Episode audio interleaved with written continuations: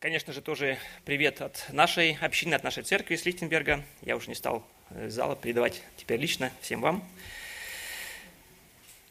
Эм, перед началом, перед тем, как мы приступим к изучению, хотелось бы сначала спросить, вот э, на ваш взгляд, или вот по вашему опыту, по вашему наблюдению, к чему стремятся очень-очень многие люди этого мира – есть вот несколько вещей, которые как бы, ну вот универсальные. Богатство.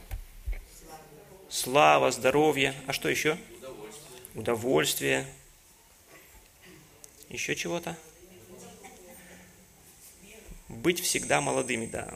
Ну, да, тоже хорошая такая интересная цель. Даже такая песня есть, да? Я всегда буду молодой. Он не знает, наверное, чего-то, но такое желание сильное есть. А к чему еще стремятся, если вот посмотреть на мир? Что движет им? Откуда вот столько сейчас зла в мире?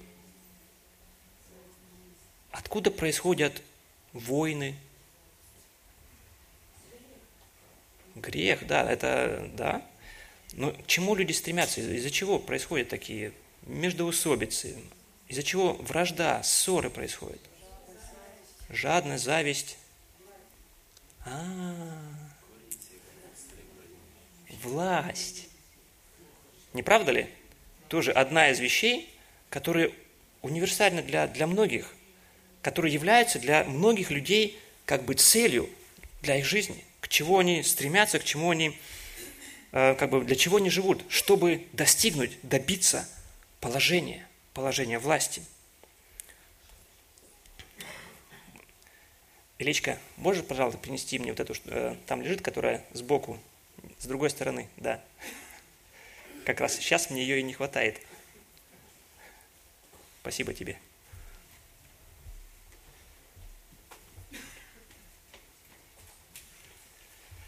Мы сегодня с помощником. Да. Действительно, власть как раз то, что движет многими в этом мире. И это та часть э, нашей жизни, которая, по сути, касается каждого из нас. И Писание, оно раскрывает нам, оно говорит нам правильно, о правильном отношении э, ко многим сферам жизни, и оно не обходит стороной тоже и этот вопрос. И мы сегодня, хотелось бы мне сегодня поговорить с вами, что Писание говорит, что Писание, э, чему Писание учит в отношении, в отношении власти. И название сегодняшнего, сегодняшней проповеди – «Власть». Что это такое? Это, это зло или добро? Подождите. Цель сегодня – это проверить, на чем основано мое понимание и представление власти, восприятие власти. И если это будет необходимо, нужно, то нам нужно будет скоррегировать или исправить где-то свое понимание, представление и мое отношение к власти. Хотелось бы сначала, конечно же, дать определение, о чем мы сегодня хотели бы говорить. Власть, оно как бы, само как понимание, как это слово, оно емко, э, имеет несколько значений в зависимости от того, в каком контексте оно используется. И вот пример, просто выдержка из э, толкового словаря Ожегова, он представляет, по крайней мере, три значения этого слова. Власть как право или возможность распоряжаться кем-либо или чем-либо, подчинять кого-то или что-то своей воле. Или же это политическое господство, государственное управление, его органы. Или же, если говорится во множественном числе власти, то иногда это имеется в виду также и лица, то есть люди, которые облачены правительственными или какими-то административными полномочиями. То есть, если мы говорим о власти, мы можем заключить, как бы сделать ну, как бы общую такую картину, показать, что, или увидеть, что если мы говорим о власти, то это, она всегда подразумевает иерархию. То есть кто-то стоит выше над кем-то. Кто-то стоит в положении, что он может управлять, что он может э, какие-то указания давать, приказания давать, а кто-то стоит в положении того, кто должен эти приказания, эти указы исполнять. Да? Такая иерархия. Это э, соответствует как бы э, власти или сути этой власти. И если мы говорим об этой иерархии, мы можем уже на этом, в, этом, в этом, на этом пункте уже, как бы сказать, э, для себя сделать заключение. Если вы, может быть, сейчас думаете, да, я не хочу власти, зачем мне власть? Это вообще как бы тема меня не касается на самом деле. Но если мы говорим об иерархии, то каждый из нас, он находится в каком-то из этих двух положений. Мы или стоим над кем-то, или же мы находимся в положении подчиненных, кому, где мы призваны быть подчиненными той власти, над которой, которая стоит над нами. Все мы, я думаю, не секрет, э, мы граждане государства. И в этом положении мы находимся в положении подчиненных подчиненных той власти, которую Бог установил над нами в лице государственной власти. Но не только это. Мужья являются главами своих семей. Мы уже говорили об этом в свое время. Это тоже положение, положение главенства. И супруги находятся в положении подчиненных. Те, кто призваны быть послушны, следовать своему мужу. Также родители и дети. Родители находятся в положении главенство, положение подчиненных, кому дети подчинены до определенного э, возраста, до определенного развития, и они призваны исполнять то, что родители от них требуют. Итак, мы видим, что на самом деле эта власть, эта, эта тема, тема власти, она достаточно ну, как сильно касается каждого из нас. И можем это просто, ну, как и в другие сферы жизни. Можете говорить, думать о школе, да, учитель, ученики, можете говорить о работе. Там есть тоже начальники, которым мы, как подчиненные, должны подчиняться. Или же мы, наоборот, где-то находимся в положении какого-то начальства где-то на работе. Может быть, кто-то стоит под нами. Так вот, э, об этом мы будем говорить сегодня. Мы будем говорить о власти и именно больше как о самом понятии, о власти как о институте, как о установлении – что это такое, является ли это злом или же это добро. Но вот кто-то уже сказал, да, что это свое мнение выразил, как другие думают, вот, э, какие у вас вызывают, ну, какой у вас, какие у вас ассоциации возникают, когда э, звучит такое тема или такое понятие слово «власть». Вот каким цветом покрашено? Вот если вы представляете себе, вот, что вы думаете о власти, и вот какие цвета, какие чувства, ассоциации у вас возникают а? Не очень хорошее давление. Нужно. Нужно, да. Надежда на власть. То есть есть какие-то как бы что-то как бы ну где-то хорошее, но все равно вот эта окраска, она больше как бы ну темного цвета что-то что не, недоброе, да? что-то вот, что, то, что, что может э, принести, принести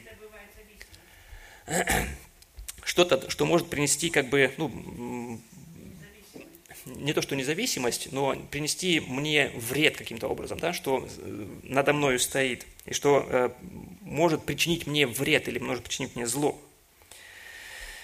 Эм, и если мы подумаем, то вот, э, вот это представление наше о власти, вот чем оно обосновано или на чем оно строится?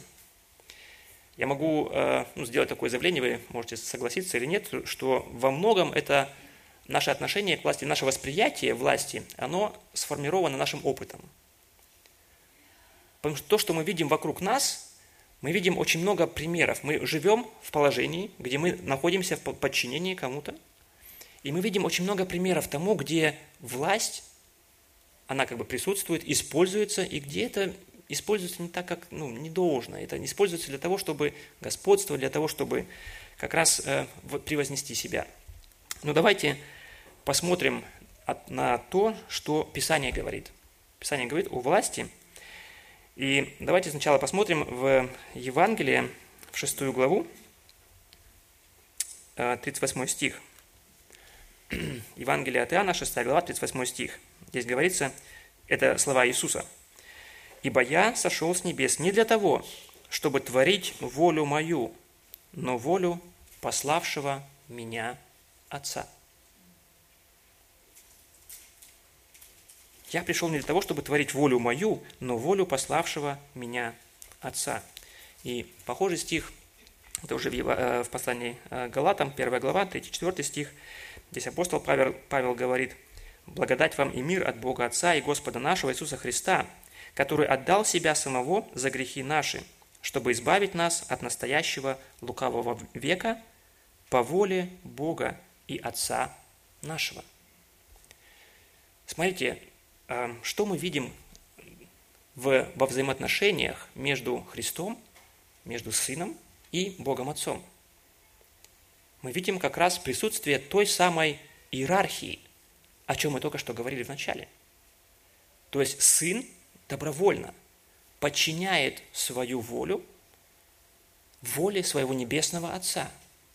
И Отец Небесный как бы излагает или изъявляет свою волю для своего Сына, и Он следует, следует этому. Получается, иерархия или власть в таком понимании, положении, она уже присутствовала всегда. Она находится, или мы находим, и мы видим ее присутствующей во взаимоотношениях внутри Троицы.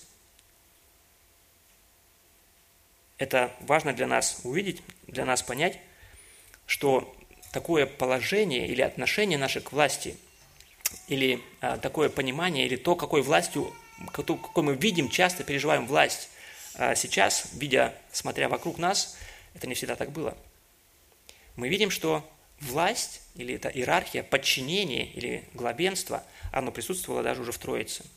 И это, опять же, не вело к давлению, это не вело к какому-то противлению, к ущемлению прав, это не вело к восстанию против, но эта иерархия, она присутствовала и нисколько не нарушала ту гармонию, которая присутствовала и всегда была во взаимоотношениях в Троице между Отцом и Сыном. Но не только в Троице, не только во взаимоотношениях между Отцом и Сыном, как мы видели, иерархия также присутствовала в семье, в творении Божьем, которое Он сотворил еще до того, как произошло грехопадение – Смотрите, э, в книге Бытия, 2 глава, 18 стих, мы читаем «И сказал Господь, Бог, нехорошо человеку, нехорошо быть человеку одному, сотворим ему помощника, соответственного ему». Смотрите, Бог э, мог бы сделать так, что Он сотворил бы сразу человек, ну, обоих людей, семью сразу, да, и мужа, и жену вместе, вот ну, таким же образом, одинаковым образом.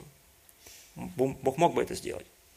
Но уже в, в порядке творения мы видим разницу. Сначала был сотворен мужчина, были уже какие-то взаимоотношения у него с Богом, и потом была сотворена женщина как помощница, соответствующая ему, и это уже в порядок сотворения показывает определенное главенство. Мы видим потом в Писании очень много вот это право первородства, это было очень как бы, ну, таким основополагающим, основополагающей основой вообще взаимоотношений в обществе, а, того времени. И здесь в творении это тоже показано, это тоже видно.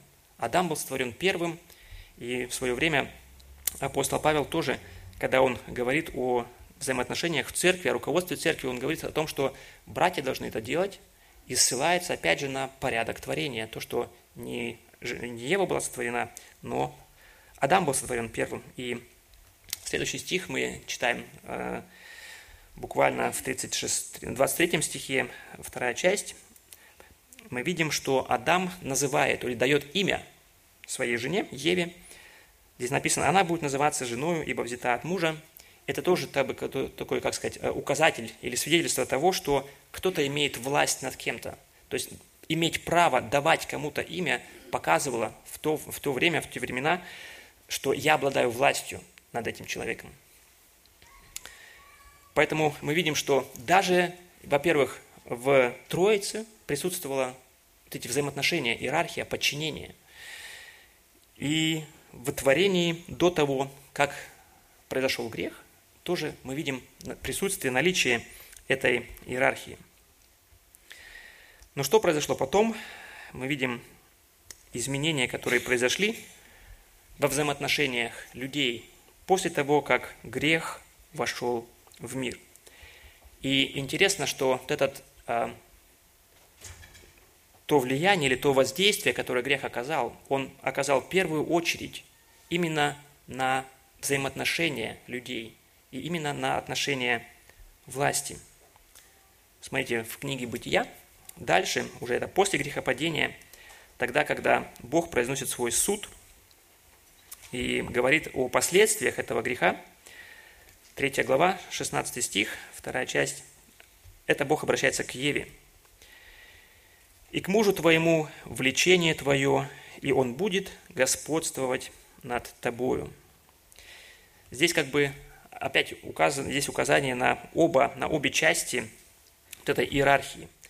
То есть здесь говорится о том, каким образом теперь глава Адам, он остается главой, но каким образом он теперь будет производить или осуществлять свое господство или свою власть над своей женой, здесь говорится, что он будет, не, будет просто милостиво руководить тобой, будет опекать и заботиться о тебе.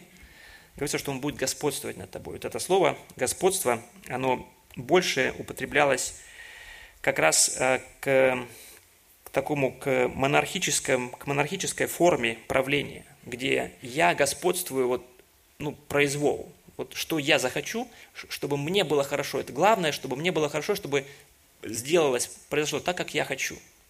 А то, что ты хочешь, мне совсем не важно. Я здесь главный, поэтому, как я сказал, так и будет. Такая форма, об этом говорится. Адам будет господствовать таким образом. Означает скорее диктаторскую, абсолютную власть, а не то, что должно было быть, взвешенная, заботливая, правления. И с другой стороны, то есть это положение главы, оно изменилось. То есть тогда, когда в начале, помните, как Адам встретил Еву, да? Он говорит, что ты, ты жена, ты взята от мужа, ты кость от костей моей, от моих, да? Она как бы выражает ну, признательность, выражает как бы ну, верность выражает ей, э, свою, ну как, то, что она принадлежит ему, его, принятие. А теперь это будет господство. Теперь это изменилось, теперь это будет господство. И со стороны Евы, которая была создана как, а, как помощница, как тот, кто помогает, кто поддерживает, кто является этим помощником для своего главы, а об этом, об отношении Евы Бог говорит и к мужу твоему влечение твое, и он будет господствовать над тобою. Это слово «влечение» То есть здесь не имеется в виду какое-то э, влечение в интимном э, плане, как, если мы, мы читаем русский перевод, это можно где-то ну, понять это таким образом, но здесь имеется в виду о влечении к той позиции, к тому положению, которое занимает муж, к положению власти. Ты, Ева, будешь теперь стремиться постоянно захватить эту власть, которую тебе не дана – но тебе будет хотеться стать на это положение главы. Тебе не будет хотеться быть подчиненной. Тебе хочется будет быть этим, этим главой в семье. Желание покорить. Это слово означает скорее желание покорить и подразумевает стремление захватить власть своего мужа. Поэтому, если мы рассматриваем вот эту тему, тему власти, для нас важно понять. Мы очень часто мы привыкли, да, когда мы говорим о власти, мы думаем, что э, власть это тот, то, что вот господствует только, что к этой теме относится только господство над, или главенство над кем-то, но мы видим, что иерархия, она всегда подразумевает две части. То есть есть глава и есть те, кто должны подчиняться. И это как бы вот этот, это, это относится к этой теме. И поэтому нарушения в результате греха произошли как в результате, ну, в, в этом в главенстве, но и в подчинении. В этом сфере, где должно, где Бог ожидает от нас подчинения, это произошло тоже изменение, где теперь восстание, где есть непокорность, где есть желание как раз встать на это же самое положение, чтобы быть главою над кем-то другим. Поэтому проблемы возникают не только тогда, когда злоупотребляется властью, но и тогда, когда есть неподчинение или противодействие, противление власти. Это то, что произошло в семье. Это то, что произошло во взаимоотношениях, те изменения, которые произошли во взаимоотношениях первых людей. Это была первая семья, и впоследствии эти изменения то, что вот грех испортил во взаимоотношениях людей, оно перешло потом на все сферы жизни, на все взаимоотношения. И теперь мы имеем, или то, что мы видим вокруг, то, что мы видим в мире, то, что мы видим в истории, когда мы смотрим, изучаем ее, это история диктатур, история э, коррупции, история борьбы за власть, история злоупотребления этой властью с одной стороны, и с другой стороны история революций, история мятежей, история каких-то бунтов, которые направлены против этой власти. Может быть, просто как э, замечание, э, чтобы нам, может быть, было более понятно, как вы думаете, почему, почему власть является таким вот универсальным, ну как сказать, можно сказать, идолом, к которому стремятся многие люди, к которому пытаются как бы достигнуть э, многие люди, стремятся к этому – Как мы уже эту картинку мы э, читали, видели, вот это положение власти, оно в наибольшей степени удовлетворяет мою греховную претензию на то, что я выше остальных, я выше людей, я, я самый главный. Все должно быть направлено для того, чтобы мне было хорошо. Это основная цель моей жизни. То есть в тот момент, когда люди перестали поклоняться Богу, ставить Его на, как бы главным в своей жизни, они поставили себя на это место, поклоняются себе, и вот это положение власти позволяет им почувствовать себя выше, почувствовать себя лучше.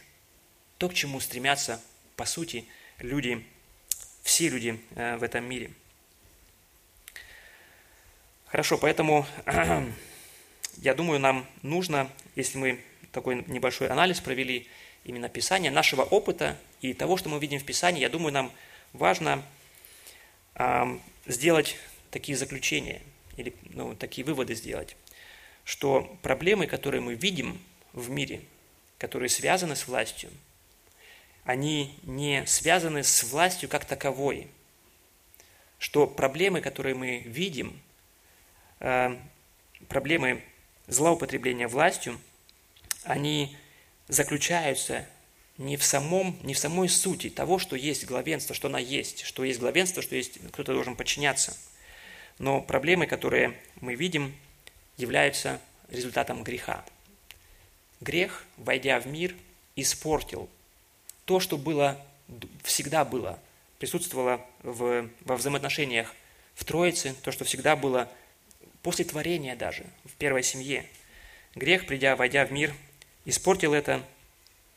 И поэтому нам важно понимать и в своем сознании сделать правильную оценку. Это уравнение, которое мы привыкли, может быть, делать, говоря, что власть сама по себе это уже является злом, это неверное. Неверное понимание, неверное восприятие. Власть, иерархия, как мы уже говорили, мы видели, это присутствовало и всегда присутствует внутри Троицы – и не может быть злом. Уже чисто поэтому оно уже не может быть злом. Это часть его природы. И было в творении до грехопадения. Поэтому, если мы и говорим, что есть какие-то проблемы, проблемы во взаимоотношениях, власти и подчинения, то и решением этой проблемы не может быть теперь сказать, да, что власти теперь нам не нужно. Власть это плохо, власть проблема. Что теперь решать? Как бы как решить проблему? плохой власти, нужно ее устранить вообще, да, чтобы не было власти. Это неверно. Нам нужно правильно относиться и правильно применять эту власть. Давайте теперь посмотрим о том, э, как же Иисус в свое время тоже учил у власти, как он, э, какое учение он давал в этом отношении. Э, помните, когда эм, он еще был на земле, он учил, он ходил вместе со своими учениками. Это, этот вопрос, тоже вопрос власти, это был один из э, таких основных вопросов, которых, который очень волновал учеников. Помните, основной спор, который они вели между собой, да? Они не спорили о том, э, я не знаю, сколько лет было Моисею, не знаю, когда он первый раз попал в этот, э, в, во дворец э, к принцессе этой э, фараона, или о каких-то богословских вопросах. Да? Они, об этом они почему-то не спорили. Это не так было им интересно. А о чем они спорили? А? Да, кто из них главнее? На самом деле, ну кто? Вот нас 12, а кто из нас самый? Вот Иисус избрал уже из всех учеников, там было 70 учеников, да, мы читаем, еще больше было учеников. И вот из всех них уже они избраны в число вот 12. И этого мало. Надо, надо повыше. Там же есть еще, еще выше место. Там есть правая и левая сторона. Ну, вот надо же, чтобы... Ну, кто еще, кроме меня, может занять это место? Ну, кто достойнее меня может быть? таком, с таким пониманием, с таким отношением к власти ученики как бы и ну, шли за Иисусом. Они ожидали. Может быть, как помните, когда они спрашивали, Иисус, ты уже в это время восстанавливаешь царство Израилю? Наверное, почему они спрашивали это? Потому что они так сильно хотели, чтобы Иисус прославился, или же что наконец-то нам достанутся портфели, которых мы так долго ждали, на которых мы так долго как бы ну, надеялись, наконец-то мы будем царствовать вместе с тобою. И это те люди, которым нужно было быть впоследствии основанием для церкви. И их, было, их представление власти, их отношение к власти, оно было подобным, неверным. И поэтому Иисус а, уделяет время и учит учеников. Смотрите, Евангелие от Луки, 22 глава, 24-27 стих. Иисус показывает им правильное, верное отношение к власти, каким оно должно быть. Здесь мы читаем с 24 стиха. «Был же и спор между ними, кто из них должен почитаться большим. Он же сказал им, цари господствуют над народами, и владеющие ими благодетелями называются, а вы не так. Но кто из вас больше, будь как меньший, и начальствующий, как служащий. Ибо кто больше, возлежащий или служащий? Не возлежащий ли? А я посреди вас, как служащий. Смотрите, мы видим опять, да, здесь конкретно написано, они спорили именно о том, кто из них должен почитаться большим, кто из них является первым, о первенстве, о главенстве, чтобы занять более важное положение над другими, чтобы управлять другими. И опять смотрите, на что, что указывает им Иисус. Он показывает им, и в другом, а, по-моему, Евангелии от Марка, Иисус а, в подобной ситуации говорит, вы знаете – обращаясь к, к э, апостолам, он говорит, вы знаете, да, вот что э, цари господствуют и владеющими, владеющими благодетелями называются. То есть их представление, их понимание власти, оно было таким же образом сформировано их опытом. То, что они видели вокруг, то, что они видели, как бы тоже знали из э, истории, что происходило до этого, что есть царь, который управляет, он делает это, как ему хочется – и это как бы, ну, ну, здорово быть в таком положении, и тогда, чтобы что хочу, то ворочу. Это самое такое положение, которое как бы, ну, мне нравится, и я тоже хочу там быть. Я тоже хочу быть в таком положении, чтобы как раз господствовать над другими. Иисус говорит, это неверно. Это то, что вы видите, это то, что вы знаете, то, что делают другие люди, то, что происходит в мире постоянно и везде, но это не то, но это не то, что у вас должно быть, или чем вы должны руководствоваться в своей жизни, в своих ориентирах, в своей в определении вашей ценности. И смотрите, что Иисус говорит, опять же, казалось бы, да, вот, э, ну, власть, если она вот э, является проблемой, то Иисус, наверное, нужно, как бы, ну, если он говорит о церкви, то нужно устранить всякую власть, чтобы не было ее, чтобы церковь как бы была чистая, чтобы не было здесь какого-то э, главенства, какого-то какого господства над другими. Но Иисус не говорит об этом. Иисус говорит о том, что в церкви будут первые, и в церкви будут начальствующие. Написано об этом. Да, написано. Смотрите. Кто из вас больше? То есть кто-то из всех будет больше. И начальствующие между вами, да, то есть будут начальствующие между вами. Они будут. Это то, о чем Иисус говорит здесь. То, чему Он учит, это не то, что они должны также, быв, или быв назначены, поставлены на положение начальствующих или главенствующих, что они теперь должны господствовать так же, как это происходит в мире. Но, быв поставлены этими начальствующими, они должны быть или использовать, или делать это, быть как служащие. Они должны служить этим. То есть положение, то, чему учит Иисус, положение власти, оно не как сказать, не служит тому, чтобы возвысить меня, но ставит меня в положение слуги. Это то, чему учит Иисус здесь, на этом, в этом месте. И он как бы опять же не голословен. Да? Он показывает на себя, как на пример. В другом месте он э, говорит, да, что вот кто из нас больше здесь? Обращаясь к ученикам, кто из нас больше? Вы или я? Ну, конечно же, ты, да. Вы называете меня Господом, и, и действительно это так и есть. Я Господь. И тем не менее, занимая такое самое высокое положение, я являюсь служащим вам, потому что я только что умыл вам ноги. Это было где-то э, уже во время последней вечери. Иисус показывает на себя. Вот это главенство, его никто не оспаривал, что Иисус глава. Он был этой главой. Он вел своих учеников. Но его главенство он не использовал для того, чтобы возвыситься, чтобы как бы унизить других, чтобы как бы их задавить своей властью. Но эта власть была служащей. Он заботился, он вел, он учил своих учеников. Это то, что Иисус говорит о главенстве, о господстве. Если мы находимся в положении, что кто-то находится над нами, а кто-то находится вот под нами, где мы являемся главами над кем-то, будь то, э, будь то мужья в семьях или же родители дома. Но также Иисус говорит, или э, Слово Божье говорит нам также и о том, что относится, или как мы призваны как подчиненные этой власти. Не те, кто поставлены над кем-то, но что нам нужно делать как тем, кто находится в положении подчинения. Во-первых, мы видим э, в послании к римлянам 13 глава, с 1 по 4 стих, мы видим здесь, что э, государственная власть является также Божьим установлением для нас.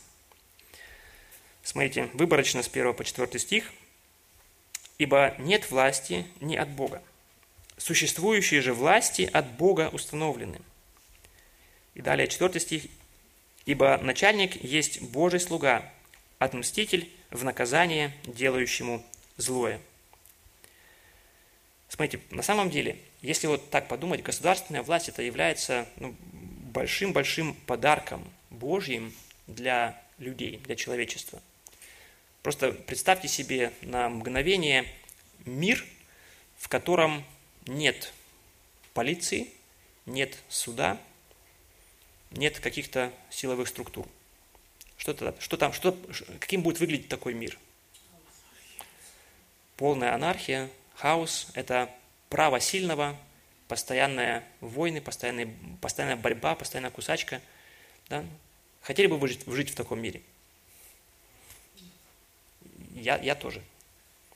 В таком мире я бы не хотел жить. Поэтому это власть как установление, государственная власть как установление. Это является Божьим подарком для того, чтобы зло, которое присутствует в мире, чтобы оно не было укорено, устранено, то есть она не способна, власть, как бы устранить это зло, но оно, власть это она сдерживает распространение, сдерживает действие этого зла. Поэтому является благом для нас, и мы призваны подчиняться ей. Далее, пятом стихе здесь говорится, апостол Павел говорит, «И потому надобно повиноваться не только из страха наказания, но и по совести». Не только из страха наказания, но и по совести. И это эти слова, эти определения, которые здесь, э, которые обращены к нам, это не просто должно быть, ну как, такой теорией, которую мы в принципе знаем. И тем не менее, где-то в своей практике, в своем отношении мы поступаем по-другому. Наше отношение, оно не основано именно на Писании, на истине, но основано как раз на нашем опыте, на том, что мы видим, что мы переживаем. Конечно же, если мы говорим о государственной власти, тоже нужно сделать оговорку, что несмотря на то, что власть – это Божье установление, она также может быть и очень часто она поражается грехом и скорее может, иногда может скорее потворствовать или производить зло, чем добро. Мы видим примеры очень много и в нашем мире коррупции и злоупотребления этой властью. Некоторые власти даже напрямую восстают против Бога, пытаясь как бы вот эту власть свою направить э, против Бога, издают законы, которые как раз законам Божьим противоречат, которые непослушны, не покоряются Богу. Но это не делает Божьего Слова недействительным или слабым в этих случаях – поскольку власть Божья, она превозносит или превышает власть любого человека или любого государства. Помните, когда-то Навуходоносор, этот, э, ну как сказать, абсолютный монарх, которому была подчинена, подчинен э, весь тогдашний почти мир, как ему нужно было выучить этот урок. Он думал, что он самый высокий. Он думал, что он выше всех, и что он своей силой, своей властью приобрел себе это государство или создал такое государство, которое является таким ну, возвышенным, таким сильным, таким славным, могущественным. Помните, что он говорил впоследствии? Четвертая глава э, книги Даниила, 31-32 стих. «По окончании же дней тех я, Навуходоносор, Возвел глаза мои к небу, и разум мой возвратился ко мне. И благословил я Всевышнего, восхвалил и прославил Пресносущего, которого владычество, владычество вечное, и которого царство в роды и роды. И все живущие на земле ничего не значат. По воле своей он действует, как в небесном воинстве, так и у живущих на земле. И нет никого, кто мог бы противиться руке его и сказать ему, что ты сделал. Да? Это слова могущественного царя, который думал, что он обладает этой абсолютной властью.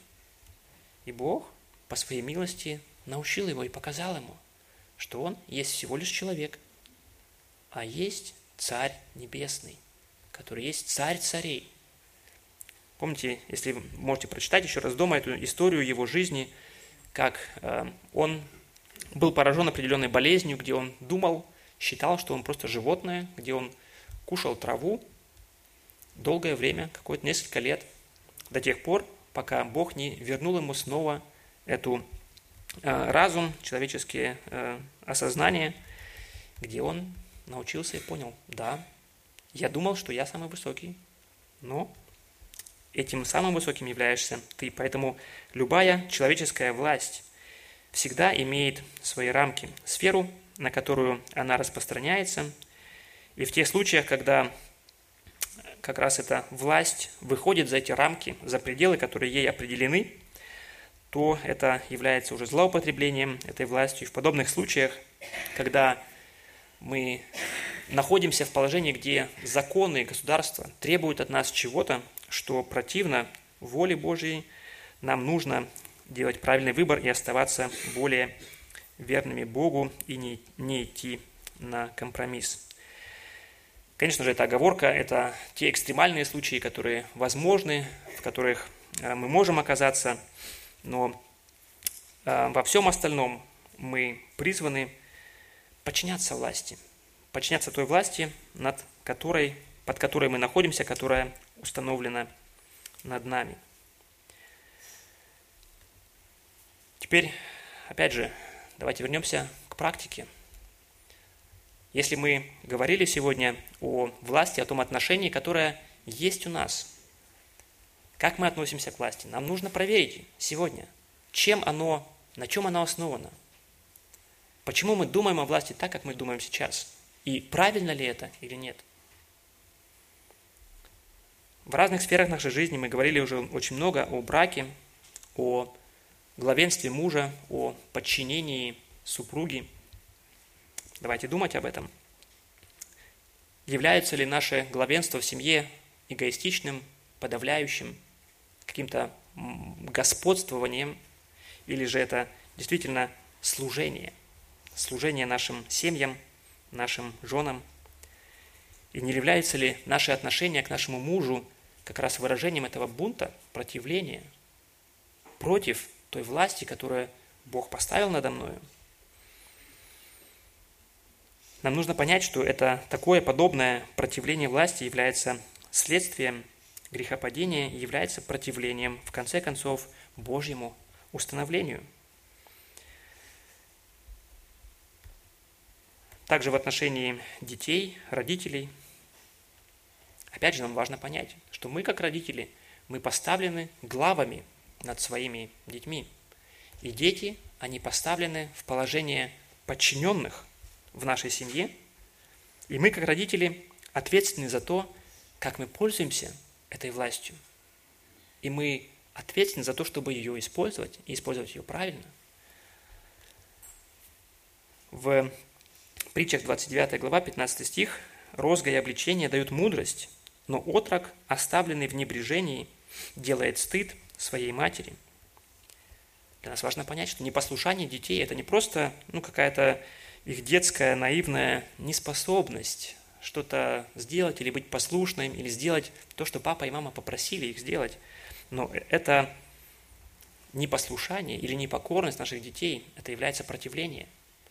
Противление власти, которую Бог над ними поставил, что является грехом – и нам нужно помогать нашим детям избавляться и помогать им не грешить таким образом.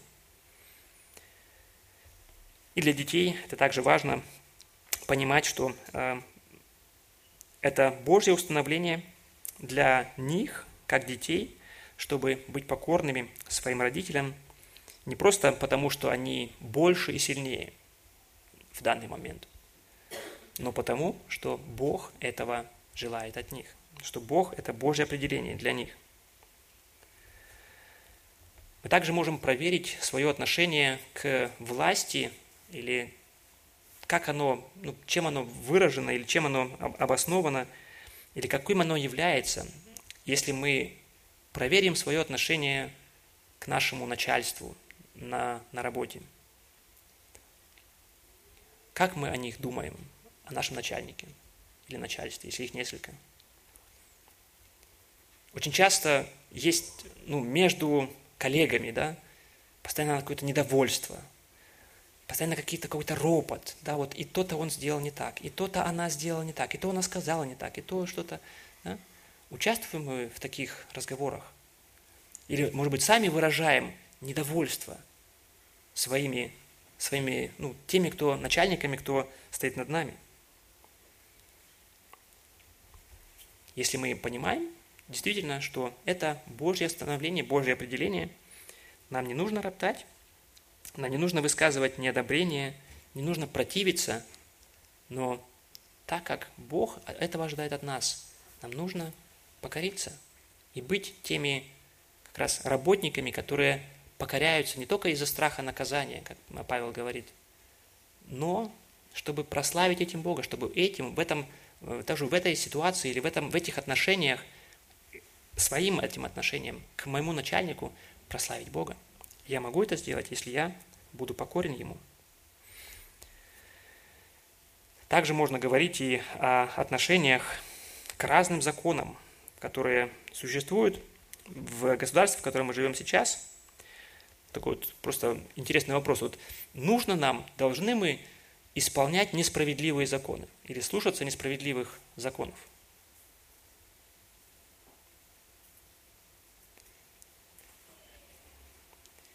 Как бы уже в самом вопросе есть немножко подвох такой, да? А кто определяет, справедливый он или нет? Если я буду определять, справедлив или нет, или каждый из нас будет определять, что он справедлив или нет, я буду слушаться или нет на основании этого, да, то будет как раз анархия. То каждый будет делать то, что он будет хотеть. Единственным, как раз правильно сказал кто-то, основанием для определения, что справедливо, что нет, является Бог и Его Слово. Они могут быть основанием для определения, этот закон, я подчиняюсь ему или нет. Помните ситуацию Давида, э, Даниила, где был издан этот указ, указ от царя, он был, как бы, он был государственным документом, это был, э, ну как, это был закон обязательный для исполнения, там даже была смертная казнь за нарушение этого закона. Это был очень официальный, вполне официальный документ, который шел напрямую против Божьей воли. Он требовал поклонения человеку, а не, а не Богу, на что Даниил явно сказал, нет, я не буду слушаться этого закона. Я буду, я, я буду послушен закону, закону Божьему. Но во всех остальных вещах мы призваны быть покорными, послушными законам, которые стоят над нами. Я могу говорить, я могу оправдывать себя. Ну, это государство, но оно обкрадывает меня постоянно. Но если оно меня обкрадывает, я тоже пойду работать по-черному и не буду платить налогов ему. И это справедливо, потому что оно тоже делает так плохо. Но это не основание для того, чтобы не покоряться этому закону. Мы, как, граждане нашего государства, призваны работать и платить налог нашему государству. Это хороший закон, который не противоречит Божьей воле. И поэтому мы все призваны к тому, чтобы быть покорными этому Божьему закону. Или же ну, разные ситуации. Да? Кто-то я не знаю, вы были уже свидетелями таких, таких свидетельств, когда кто-то рассказывает, что вот ехал без билета, и вот зашел контролер, и вот там где-то что-то, и кого-то до этого зацепился за кого-то, и к нему не проверили, не пришли, о, слава Богу. Да? Не слава Богу, потому что без билета ехал. Это уже плохо. Это закон, которому я должен покоряться. Если я хочу пользоваться этим транспортным средством, я должен заплатить за то, что я им пользуюсь. Можно разные сферы э, жизни говорить, если говорить о правилах дорожного движения, да, всегда есть знак определения скорости, и все водители знают, как это тяжко бывает, да, держать эту скорость, сохранить, тем более, когда, может быть, за тобой уже целая очередь, стоит и поджимают, и... но это как раз те ситуации, очень практические ситуации, где вот это наше понимание или наше отношение к власти, оно выражается практически. Какое мое понимание, отношение к власти, таким будет тогда и мое, мои действия. И самое главное, я думаю, если наше отношение к власти будет неверным, если оно будет именно сформировано нашим опытом – тем, что мы видим, тем, как мы привыкли думать или относиться к власти, то это будет иметь также и негативные отношения или может, будет иметь негативные последствия на наши взаимоотношения с Богом также. Потому что Бог, Он приходит как Господин нашей жизни. Если мы привыкли противостоять или противодействовать любому господству над нами, как мы будем как дети Божьи, покоряться нашему Господу, которого мы называем Господом нашей жизни. Мы призваны к тому, чтобы относиться к власти подобающим образом, чтобы наше понимание и отношение власти, оно было сформировано не нашим опытом, но именно истиной Писания. Так, власть, она от Бога, это его установление, она присутствовала всегда и будет всегда находиться, поскольку Бог не меняется. И, как мы видели, власть, как установление, это не что-то, что произошло в результате грехопадения. Оно было, было, присутствовало в творении даже до грехопадения. И в результате греха, как бы грех, он испортил или изменил эту власть. И теперь Христос, призывая нас обращаясь к нам, говорит, чтобы наше понимание и наше отношение к власти, оно было другим. чтобы оно исправилось снова, чтобы мы относились к этому правильно, были, были служащими господами и покорными подчиненными. Хотелось бы, может быть, еще обратиться и э, к гостям э, сегодня в нашем зале. Может быть, вы, прослушав это выступление, эту проповедь, какое отношение у вас к власти? Самый, может быть, главный как раз вопрос, как вы относитесь к этой информации, что Бог является Господином, и Господином тоже важным и над вами, над вами и над вашей жизнью, что Он когда-то будет судить вас, что вы будете отвечать перед Ним. Наполняет ли это вас все еще возмущением Считаете ли вы это для себя несправедливым, что кто-то имеет право на вашу жизнь, кто-то перед кем-то вы должны будете отчитываться за то, что вы делали, то, что вы, как вы поступали? Или же это наполняет вас благоговейным трепетом и осознанием, что это так, и что с этим нужно что-то делать? Что Бог является этим Господином, перед которым я буду отвечать за свою жизнь.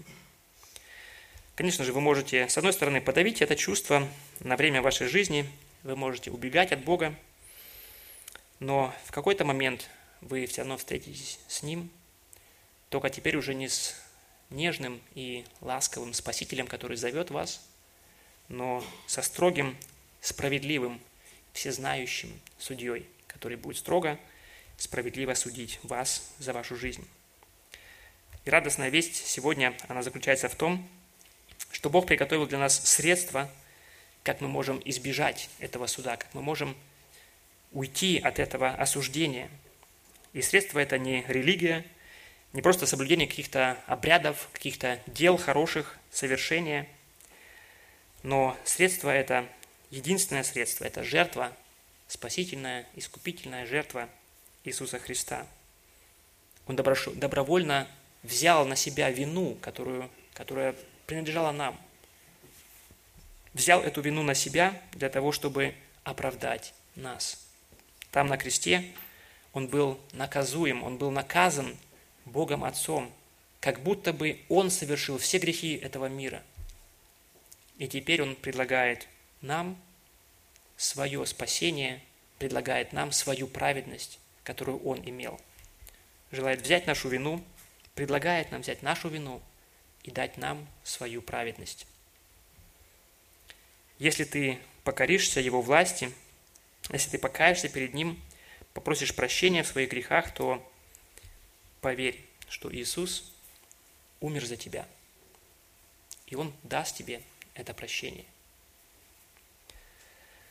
Давайте будем молиться, давайте встанем для молитвы. Будем молиться о нашем представлении, нашем понимании власти, чтобы Господь Духом Твоим, Своим Святым, чтобы Он мог исправлять то, что неверно, то, что не нужно, заменять его библейским правильным пониманием.